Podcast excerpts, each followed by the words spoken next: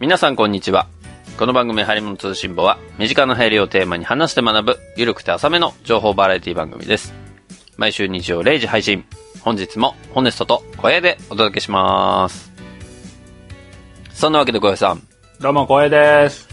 えー、12月も15日ですか。なんかまた風邪ひいてません嘘ちょっとね。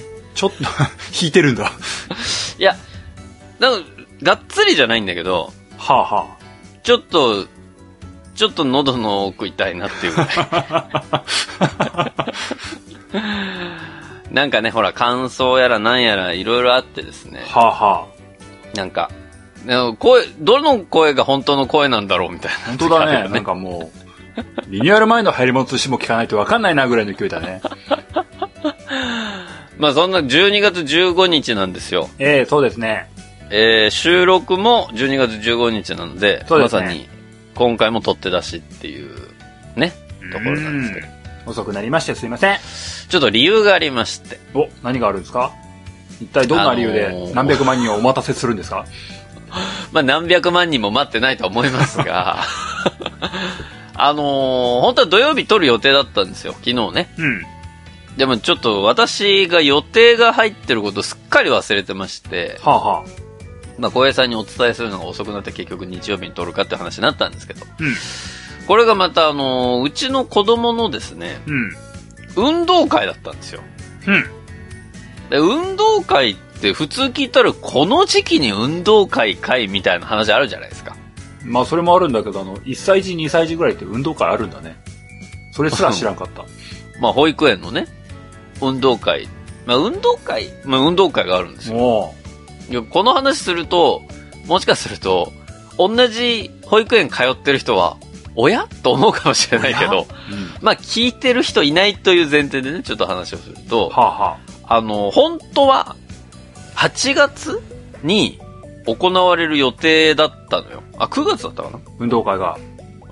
まあまあ、秋口より前、ちょっと暑さが落ち着いてきたぐらいの時に行われるはずだったの。うん。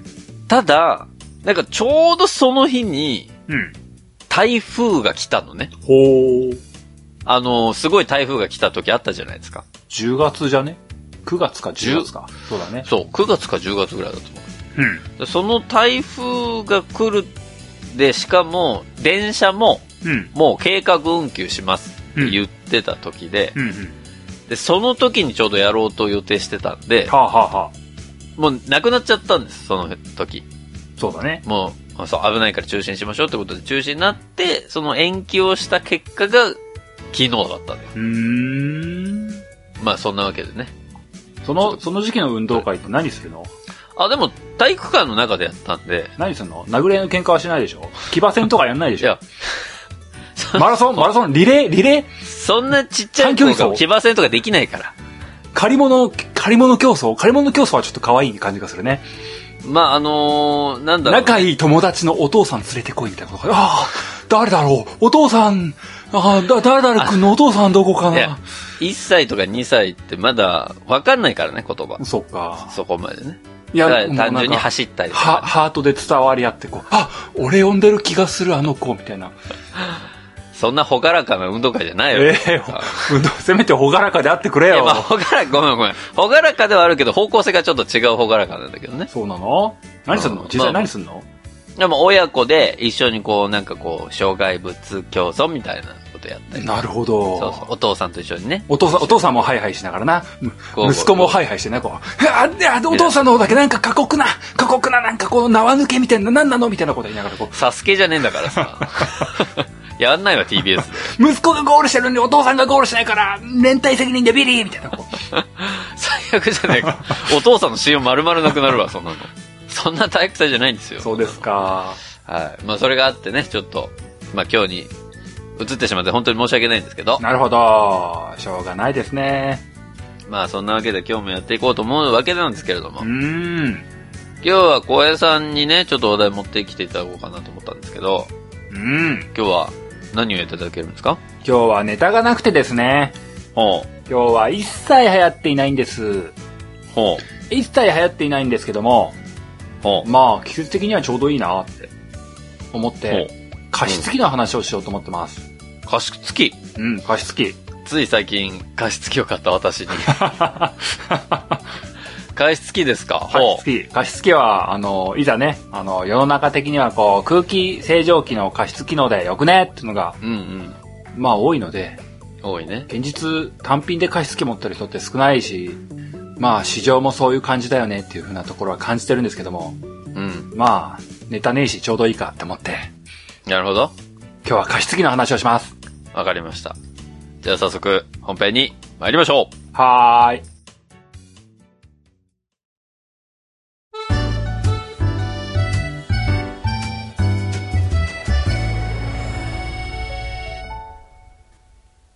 今日は加湿器の話をします。うん。皆さんは加湿器持っていますかねまあ私は最近買ったばかりなんですけどね。単品で買いました。加湿機能専用のやつ買いました加湿器の専用のやつ買ったんですよ。おー、素晴らしい。というのも、まあさっきね、オープニングで小江さん言ってましたけど、うん。空気清浄機についてる加湿機能のやつで、当面はやってたんです、しばらく。うん。でも、いつぞや話したことあると思いますけど、なんかね、その加湿機能をつけると、なんか良くない匂いがし始めたのよ。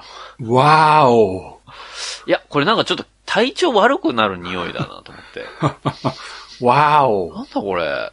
いや、でも多分大丈夫なんだろうけど、なんかやだな。掃除しても、なんか一瞬良くなる気がするけども、まあでもなんか良くならないし、これは、加湿器の方が悪いのか、空気清浄機の方が悪いのか、どっちなんだろうって思いながら、ちょっとつけるのやめたんですよ。うん。なんか体調悪くない人だったんで。うん。でも、やっぱり、この時期になってくるとやっぱ、あの、暖房つけるじゃないですか、寒いかそら。うですね。で、暖房つけるとやっぱり寝るときに、ね、乾燥するわけですよ。そうですね。代金買っとけばそんなことないのにね。そう、本当にね。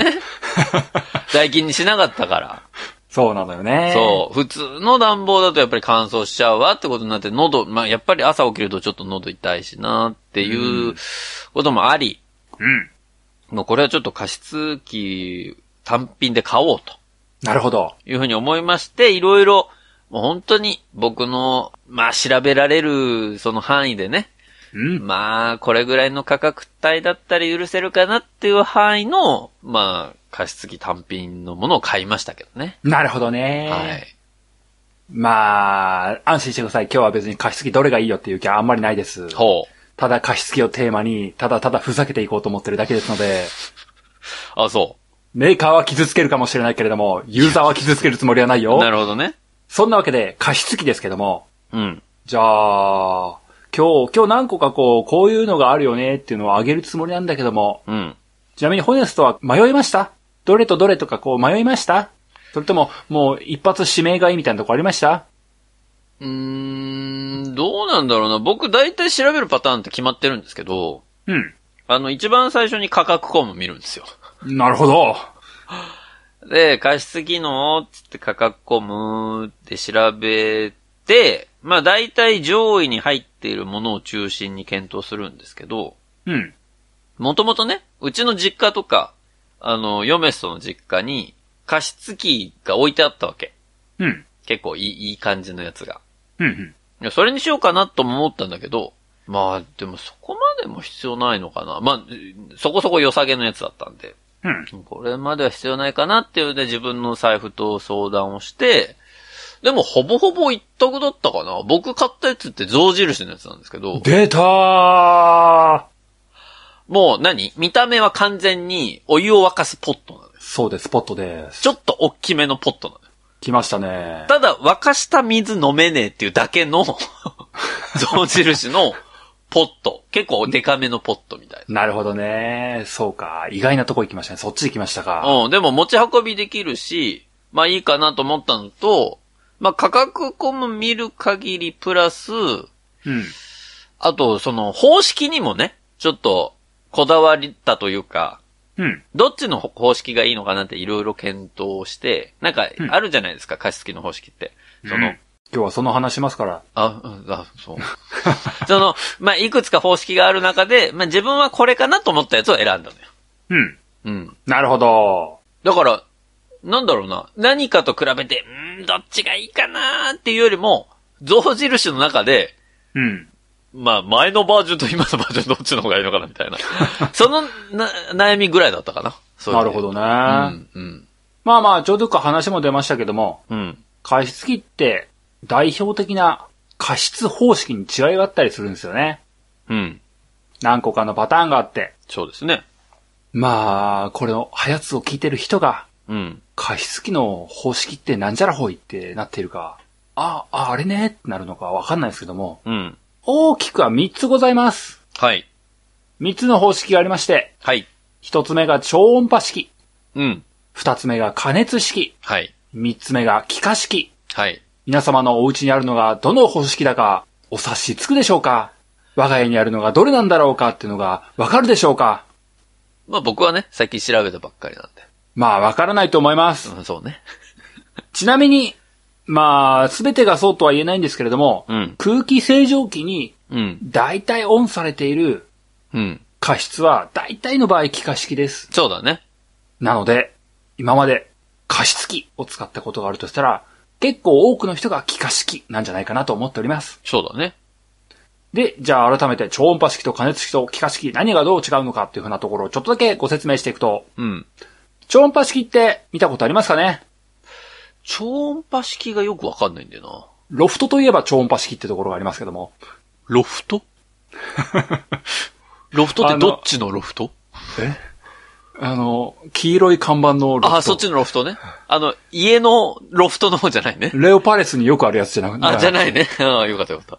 黄色いロフトの方。あそうそロフトでは超音波式なまあ、ロフトとは、ロフトに絶対それがあるとは言わないですけども、うんあの、ロフトとかビレバンとか、ああいうとこにあおおーる、なんかエモい加湿器といえば超音波式っての。ああ、なるど。ほどね。何かっつうとですね、はい。水がチャプチャプいって見せられるやつは大体超音波式なんですよ。あるわ、う ち。あんのかよ。いや、なんか、数年前にプレゼントでもらったんだけど、なるほど。それまあちょっと超音波式ですね、多分ね。あのなんか、わけわかんないけど、水がこう、くるくる揺れてるみたいなやつでしょ。そうそうそう、ちょっと球なんか。体の中に入って、なんか、チャプチャプチャプチャプみたいな。そうそうアロマ出せますみたいなやつでしょ。そうそうそう、綺麗だなーっていうタイプのやつ。あれ超音波式なんだ。あれは大、大抵の場合超音波式ではあ、す。はあ、はで、超音波式って何なのっていうと、あ。うん。加湿器ってうん。水入れますよね。水セットしますよね。はい。その水にうん。超音波当てるんすわ。ほう。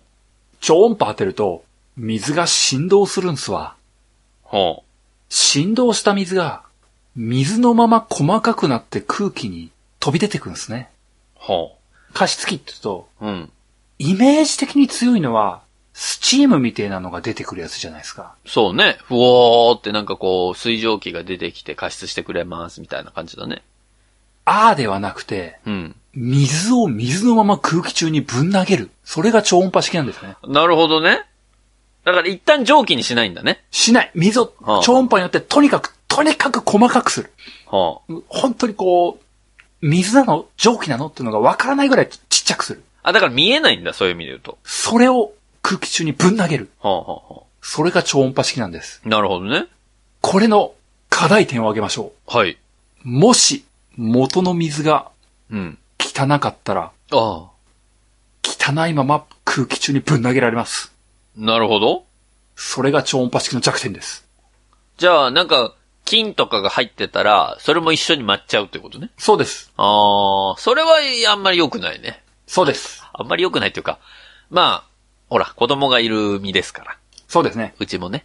よくあある話ですけども、カルキごとぶん投げられていきます。あー、それダメなやつだね、やっぱりね。ダメなやつって言い方あれだけどね。まあまあまあ、確かにね、子供の場合は気にしてますよね。大人だったら全然それぐらい大したことないんですけどね。そうそう、別にいいかなってなっちゃうんだけど、やっぱりほら、なんかこう、除菌とかが叫ばれてるこの世の中じゃないですか。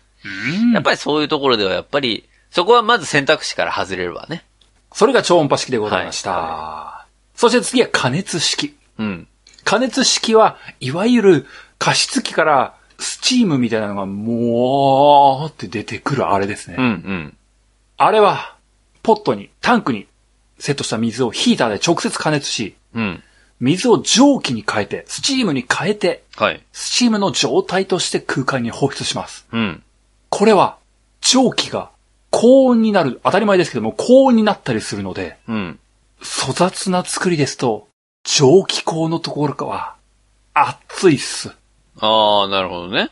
もしホネストの子供が、加湿器の前で、ローリングそばとしたら、顔のあたりに熱い蒸気が当たります。まあそうなっちゃうわね。ってことがあったりしますけれども、はまあまあそこそこ質がいいものは、熱いまま出るのではなく冷ますための空間を用意したりするので、そこまで熱くはならなかったりもしますけれども、それでも弱点が出てくることとして、い。ほう。蒸気はそこまで遠くに行くことができないので、は加湿器の真上がカビるという事件が発生しやすいものです。あ。あ、そうなんだ。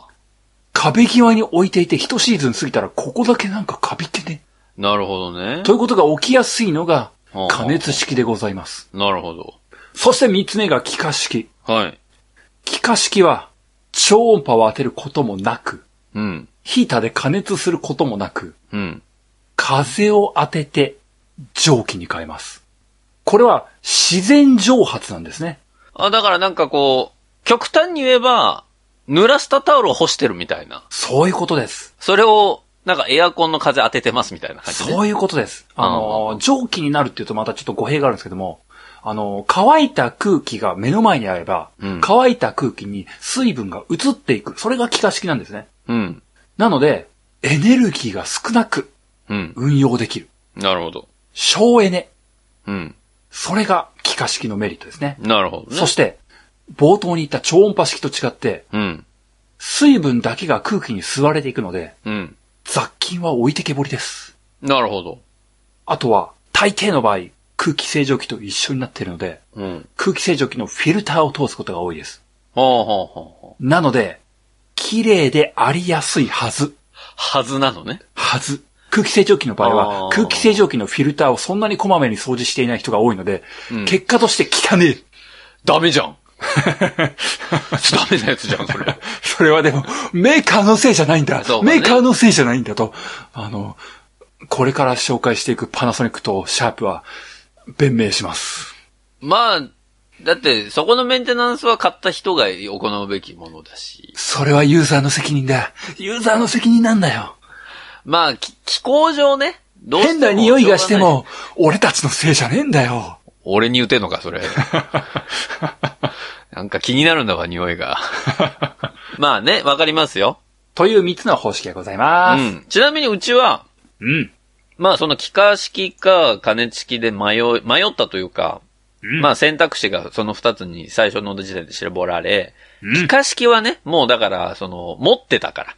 そうだね。そう。シャープの、あの、空気清浄機の中に入ってたから。うん。気化式じゃなんかあんま効いてる気しねえなっていうことで加熱式にした。いなんてことでしょう。や、効くんだと思うよ。でも加熱式買って、まあやってみたら、象印のやつはね、やっぱり一回沸騰させたやつを65度ぐらいまで冷まして蒸気として出すやつだったんだけど、うん。あのね、普段って、マンションって最近もう24時間換気みたいなのが、入れ、入れっぱなしなんですよ。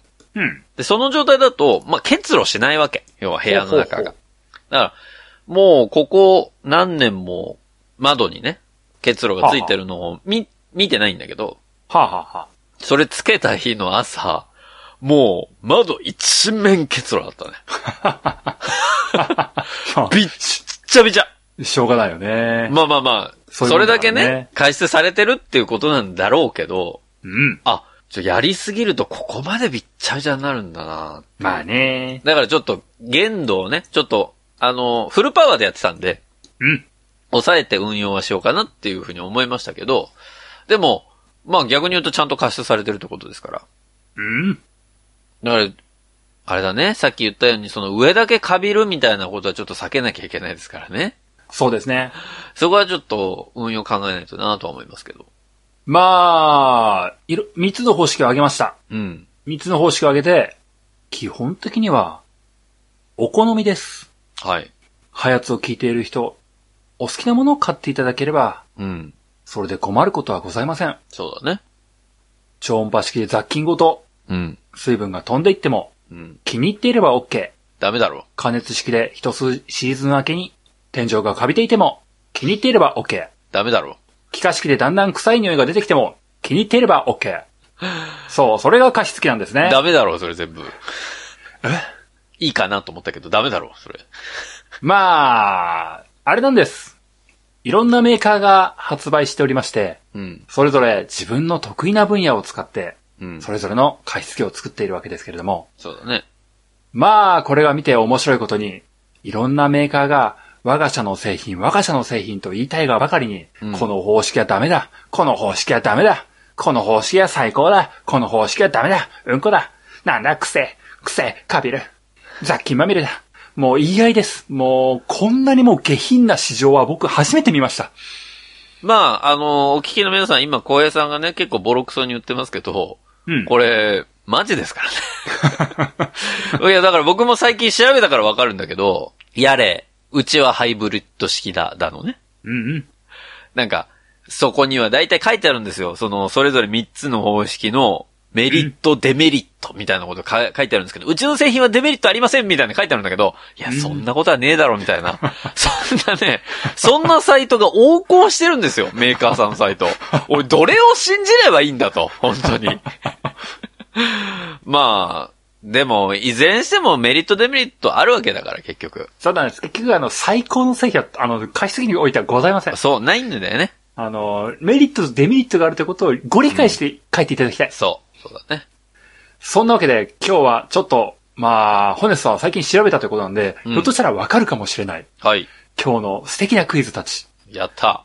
私が今日、今から、これからいくつかのメーカーの商品を、え名前を挙げます。そっち はい。それぞれ何方式なんでしょ うか絶対わかんねえ。 おう受けてたと。まあ、商品名から分かってしまうパターンもあるので、あなるほどあのどちらかというとメーカーのイメージからさせていただきたい。うん、オッケーオッケー。もう当たるなんて信じちゃいない。もうこのメーカーだったらこれやりそうだなって雰囲気からさせていただきたい。オッケそんなわけで、最初はヒントがありそうな部類から、ー。うん。一社目は、パナソニックさんです。パナソニックは、うん。気化式でしょ。当たりです。そうです。パナソニックはヒーターレス気化式加湿器うん。あ出しておりまして、だいたい2万2000円前後で販売しておりまあ、な、そこそこの値段するね。す。続いては、はい。シャープです。シャープ、シャープ気化式だよ。も当た りです。う、もうこれはもうだって、持ってたからね。俺そはうだ。ね。シャープはプラズマクラスター加湿器。はい、はい。こちらも2万円前後で販売しておりうんまそこそす。こ高いね。うん。そして、は3い。つ目。これは難しいぞ。象印魔 法瓶。加熱式です。 もう確実に加熱式ですね。なるほど。そうですね。象印魔法瓶はスチーム式加湿器。はい。こちらもだいたい1万8000円とかで調べると出てきますね。そそうですね。して次は、タイガー魔法瓶。これ加熱式ですね、これ。当たりです ね。素晴らしいですね。そう今日の生徒率半端ないですあーやっね。た。これもう、じゃあ調べてるからね、これは。もそう、間違い似ないた者同士の象と虎。やはりこちらもスチーム式を出しております。もちろん。魔法瓶ですからね、どっちも。こちらもだいたい1万8000円前後で売っております。はい。じゃあここでちょっと変わり種、ほう。オムロン。オムロン。オムロンのパーソナル保湿器。オムロンはね、うん。これは、加熱式だと思う。当たりです。や素った晴らしうい。ん。金そうな巻んきです巻き散らすこと多分オムロンはしないからね。 イメージ。イメーオムロンは、えー、こちらもう、あの、実はあの、販売、販売は終了してないですけども、生産は終了してるんで、まあ、もうなくなるんでしょうけども、えパーソナル保湿器、あの、ちょっと前に僕が話をした香取君が使っているやつでジ。す、ね。ああ、個別でできるやつね。そうなんです。あの、ちょっと変わっていて、あの、パーソナルってだけにあって、家族向けじゃなく、一人向けなんですよね。はいはいはい。枕元に照射するという、うん。やや美顔器のノリが乗っているというのが、あオあ。ムロンの製品です。肌ももちもちになりますみたいな。肌もちもちになります。はい。そして、次のものが、アイリス大山。アイリス難しいでしょう、これ。これは難しい。アイリス大山は、えー、加熱式。ブブー。うわぁえ、なに気化式えー、アイリス大山は、超音波と加熱式のハイブリッド方式です。俺がさっき調べたやつだ。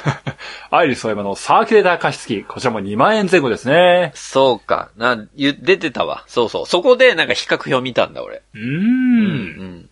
なるほどね。ここまでで、大体の前振りでございます。前振りなのここで。超音波式、加熱式、気化式、一応3つ出揃いまして、はい。大体お値段は全部2万円前後なんです。うんうん。そう、これが貸し付きの市場価格と言えるんでしょうね。そうだね。だいたいそれぐらいだったね。ここまで来て、はい。残り2つ。えまだ二つある。さあ、こちらからは、方式とお値段感を当てていただきたいと思ってお ります。何の番組なんだ、この番組。 当たるかな当たるかなよし、来い。当ててやろ一つ目は、う。はい。バルミューダ。ババルミューダ、ザ・レインです。さあ、何方式でしょうさあ、おいくらなんでしょうバルミューダね。玄君もクイズをハラハラと見守っておりますよ。当たるかな、ホネスト。聞かれたら当ててくれよな。社長お前聞いてるからな、これ。こないだ、こないだ、長野、戸隠連れてって言ったやったろ当ててくれよ な。言ってねえわ。一緒にカレー食べた中だろいや、当ててくれ。れよな。バルミューダなんだったら、うん、これは、加熱式で、うん。えー、4万5千円。惜しい惜しいなになに答えは、はい。バルミューダーザ・レインは、うん。気化式でしかった。 4万6千円です。 惜しい。金額は近いとこ行ってた。気化式か い気化まあ式いいでしけた。ど、気化式か。まあそうか。気化式に行くか。そうだよな。 そして最後の問題です。はい。ダイソンは何でしょうかダイソンは、ダイソンこそ気化式でしょもう強靭な気化式じゃないこれは。気化式でお値段は5万3千円。残念これ大幅にね外したパターンだな、これ。ダイソン、ダイソンハイジェニックミスト。はい。超音波式でず嘘でしょ3万9000円です。 ?3 万9千か。やはり、さすがのホネストといえども、ゲン君と外資は当てれませんでしたね。ここれでわかるでしょ俺の、その、検討の中には入ってないってこと だよ そうだね。もうだって3万超えるのなんてか、買えない買えない。もう。そんな。途中言いましたけども、はい。日本メーカーが出す市場価格間の、市場相場価格間の倍を攻めるのがバリュメだとダイソンです。そうだね。そうか。いやー、でもさ、うん。え、超音波式に3万9000円は出せないって。まあまあまあ、しょうがない。はい。ダイソンの補足をしましょお願いしう。まます。あ、便宜上超音波式と言いましたよ。あ、便宜上なの言いました。言いましたけれども、ダイソンは、ウルトラバイオレットクレンズテクノロジー方式なんです。ハテナばっかりだわ、今。なんてウルトラバイオレット何なんか曲名かなんかウルトラバイオレットクレンズテクノロジー方式なんですクね。レンズテクノロジー方式。なんじゃそれなんじゃそれ聞いたことねえわ。あ便宜上分類すると超音波式になるんですけれども、ああ。もうその辺のなんかアイリスオーヤマとかがやる超音波式と一緒にしないでくれというね、もうその辺のって言わないであげて、それ。そういうのとな、そういう話なんですよね。一線を隠してるわけね。そのウルトラバイオレットテクノロジーなんじゃらみたいな。一線どころじゃない、三線ぐらいカクカク隠してるよね。三線も隠してるのすごいな。隠してますよ、もう。どの三線だろうな、それ。まあまあ、そんなわけでね、今日は、えー、時間が許す限り、はい。ダイソンの製品と、バルミューダの、ゲン君のザ・レインという製品を、横並びに比べながら話していきたいと思っております。ザ・レインって聞いちゃうとなんかすっげえ部屋の中びちょびちょになりそうだけどね。まあ、途中3つの方式、超音波式、加熱式、気化式と挙げましたけれども、はい。まあ言いましたよね。うんあの、この3つの方式は一長一短なんですよ、まさしく。そうね。どれがいいとは言い切れない。お互いがお互いのことを傷つけ合っているのがこの貸し付きの市場なんですけれども、うん。うん。まあこのバルミューダとダイソンも、お互いをお互いで、もう削り合っている。傷つけ合って、そうちの方式が最高っすっていうふうに言っております。う。はい。じゃあ、ホネスト的には、うん。どっちが疑わしいですか気化式と超音波式、どっちが疑わしいですか疑わしい方で言ったら、俺は、超音波式だけどね。なるほど。ダイソンに喧嘩おりますかいいですね。別に。売っちゃいないけどね。お ダイソンは、はい。分類すれば超音波式です。うん。ただまあ、ダイソンの言い分からしましょう。はい。ダイソンの言い分からすると、これまでの加湿器にはこんな課題があるよという一言をちょっとご紹介させていただきたい。わかりました。ホネストが持っている、気化式加湿器。うん。もう最近使わないのかもしれないけども、はい。気化式加湿器は、うん。濡れたスポンジフィルターから水を蒸発させて放出しますよね。はい。してます。そのスポンジフィルターは、細菌の温床となることがあります。まあ、なんとなく感じてますよ。だから臭いんじゃないですか。今、ずぶとい矢が刺さった気が する。なんとなくは、分かってたんです。まあまあ事実はわかりませんよ。ホネスト家のうん。空気清浄機の事実はわかりませんけども、はいダイソン的にはそう思っちゃいますよと。そうだよね。はい。そして、ダイソンは思います。うん。ダイソンは、象とか虎とか気にしてねえから、あんま言いたかねえんですけども、はい。スチーム式加湿器は、うん。高温のスチームを作るには、多くのエネルギーを必要としますよね。まあ、デメリットで書いてあったわ。電気代高いって。電気代高いんじゃねえっすか。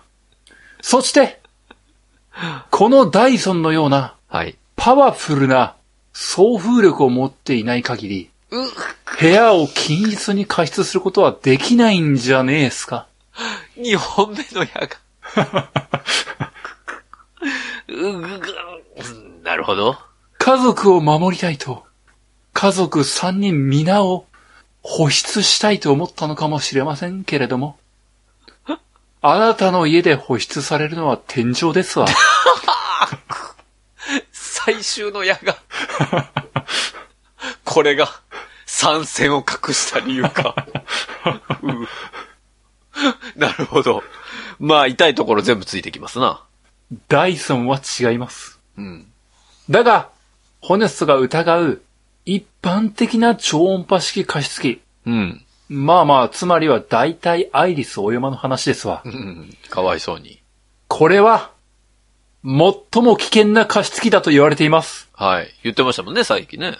内部の水が適切に処理されないので、うん。細菌が繁殖しやすく、そうだ繁ね。殖したままそのまま室内に放出されることがあります。うん。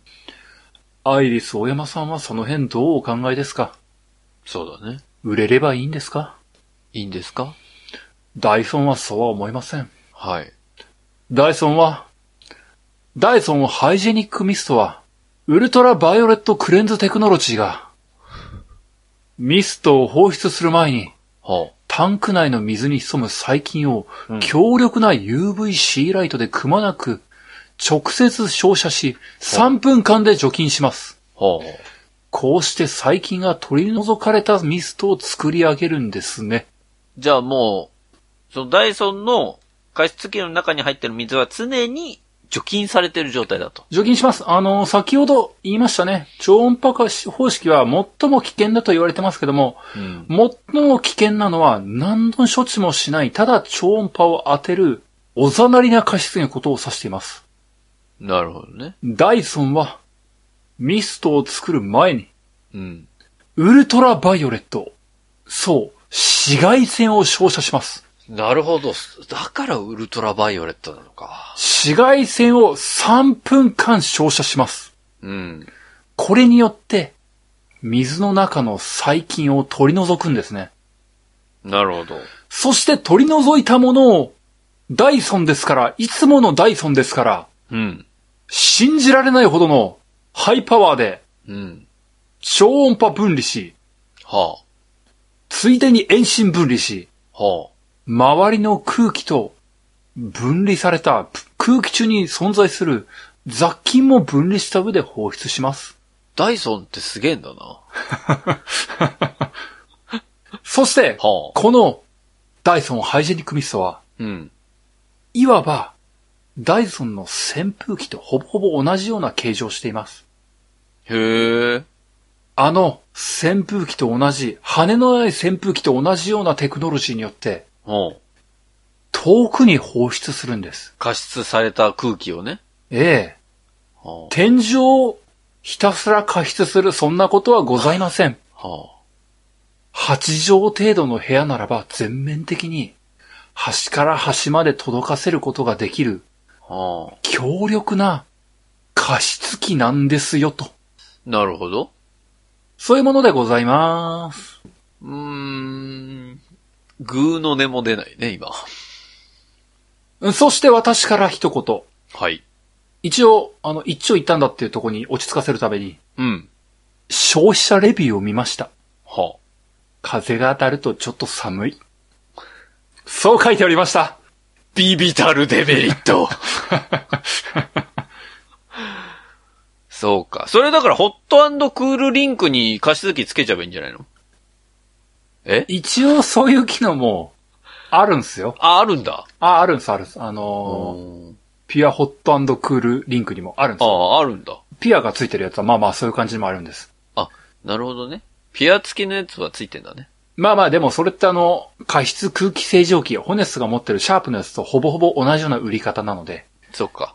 加湿器は加湿器で売りたいっていう、あの、メーカーの、メーカーのね、あの、売り、売りたい心を忘れないであげてほしい。あ。 ごめんごめん。そうね。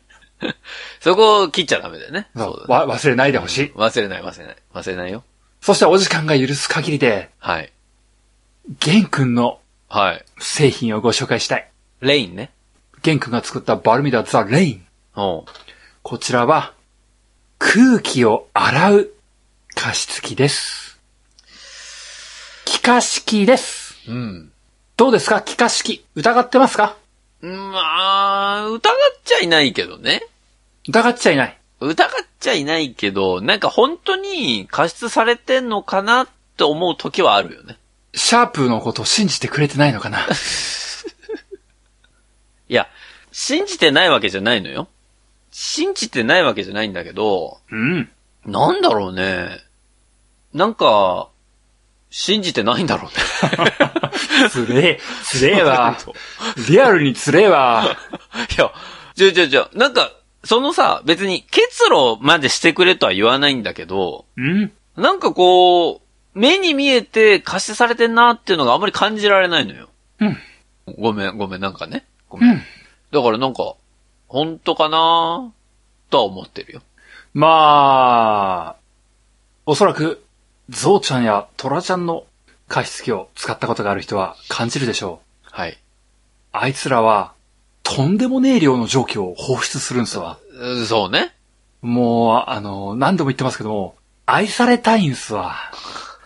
スチーム、作ってますぞ俺、だからそういう意味で言うと、目に見えるものを信じがちっていうのと、自分が買ったものを否定したくないっていう気持ちで今動いてると 思う。うん、それは間違いない。もうアピールが好きから、もうびっちゃびちゃになるまで、あの、あの、もう、もういい、もういいっていうまでこう、ひたすら蒸気ですからね。そうそうそうね。やりすぎ感はあるよ。今のやつは。え、でも、そうね絶対さ、絶対さ、だってさ、あの、し水分多い方がいいじゃん、いいじゃんって。で、カビて、後でまた後悔するっていうタイプだからね。シュン。そだうっねて、あの時あんなに褒めてくれたじゃないごか。めん、そうだったわ。だって、ホネストが、もっと出せ、もっと出せって言うから。そうだね。ごめんね。天井かびちゃった。ごめん気だをつけよぞ。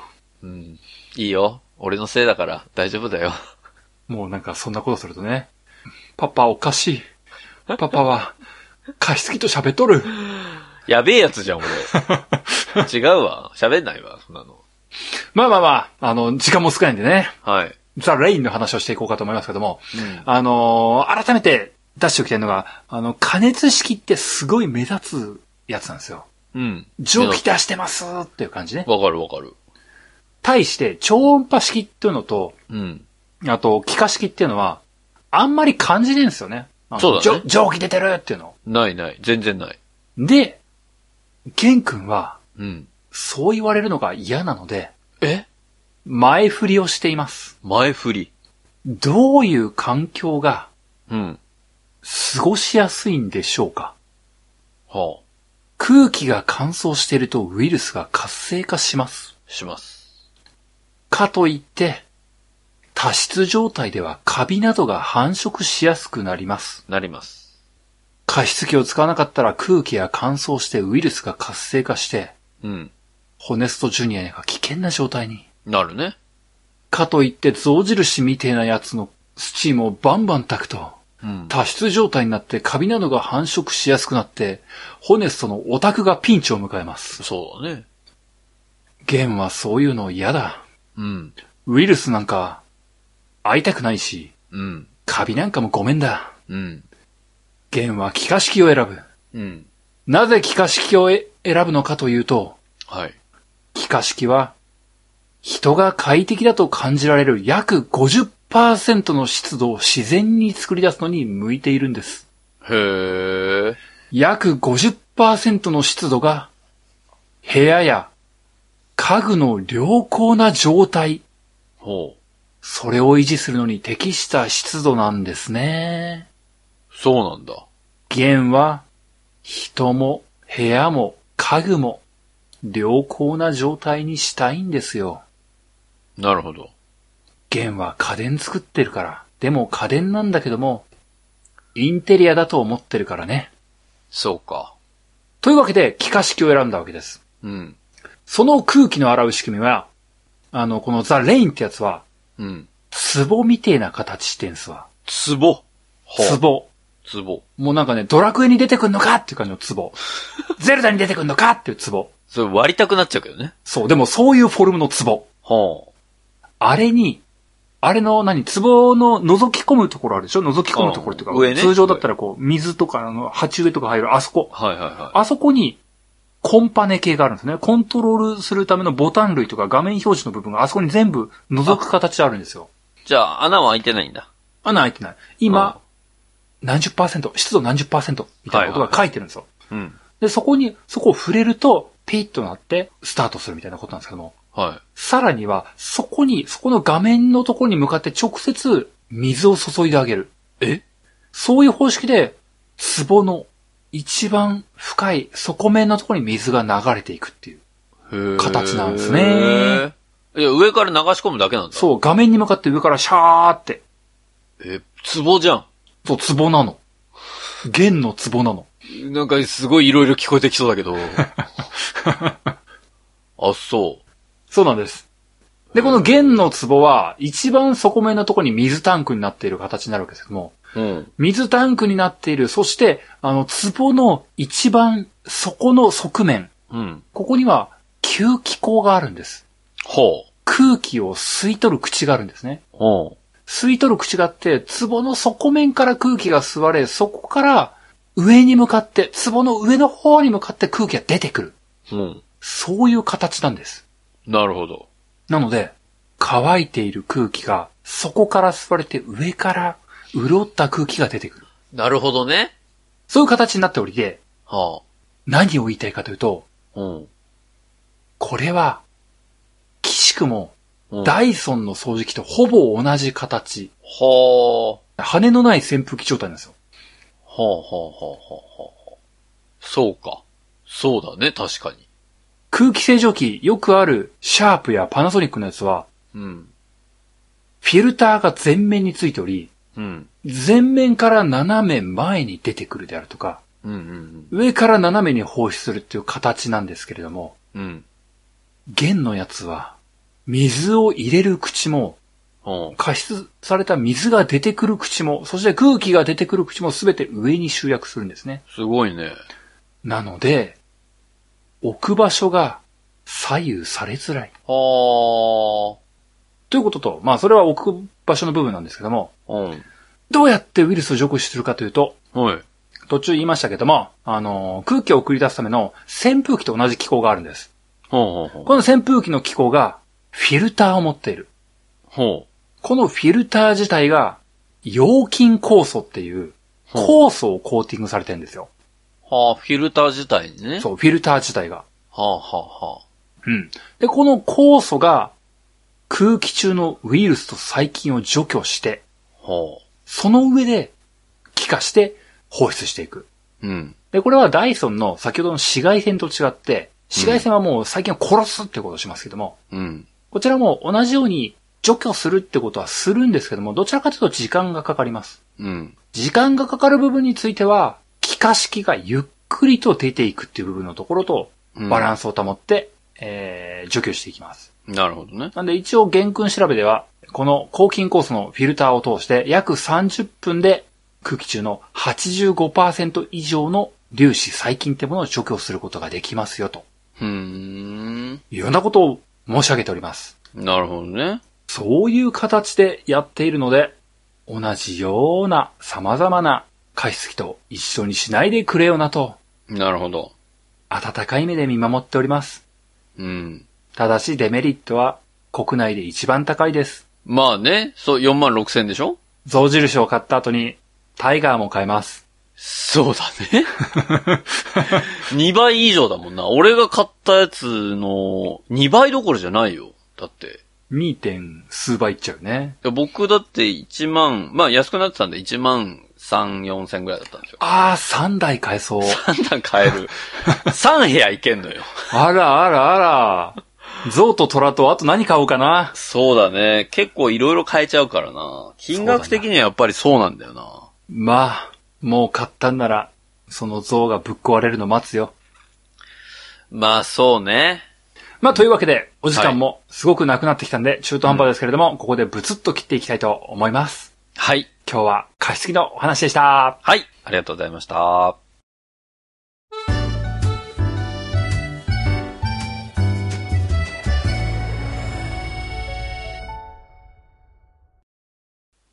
流行り物通信簿は、パーソナリティ2人が考える面白みを優先した番組作りを行っております。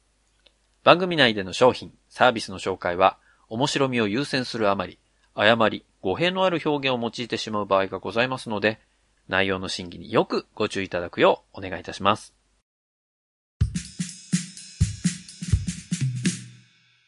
エンディングです。うん。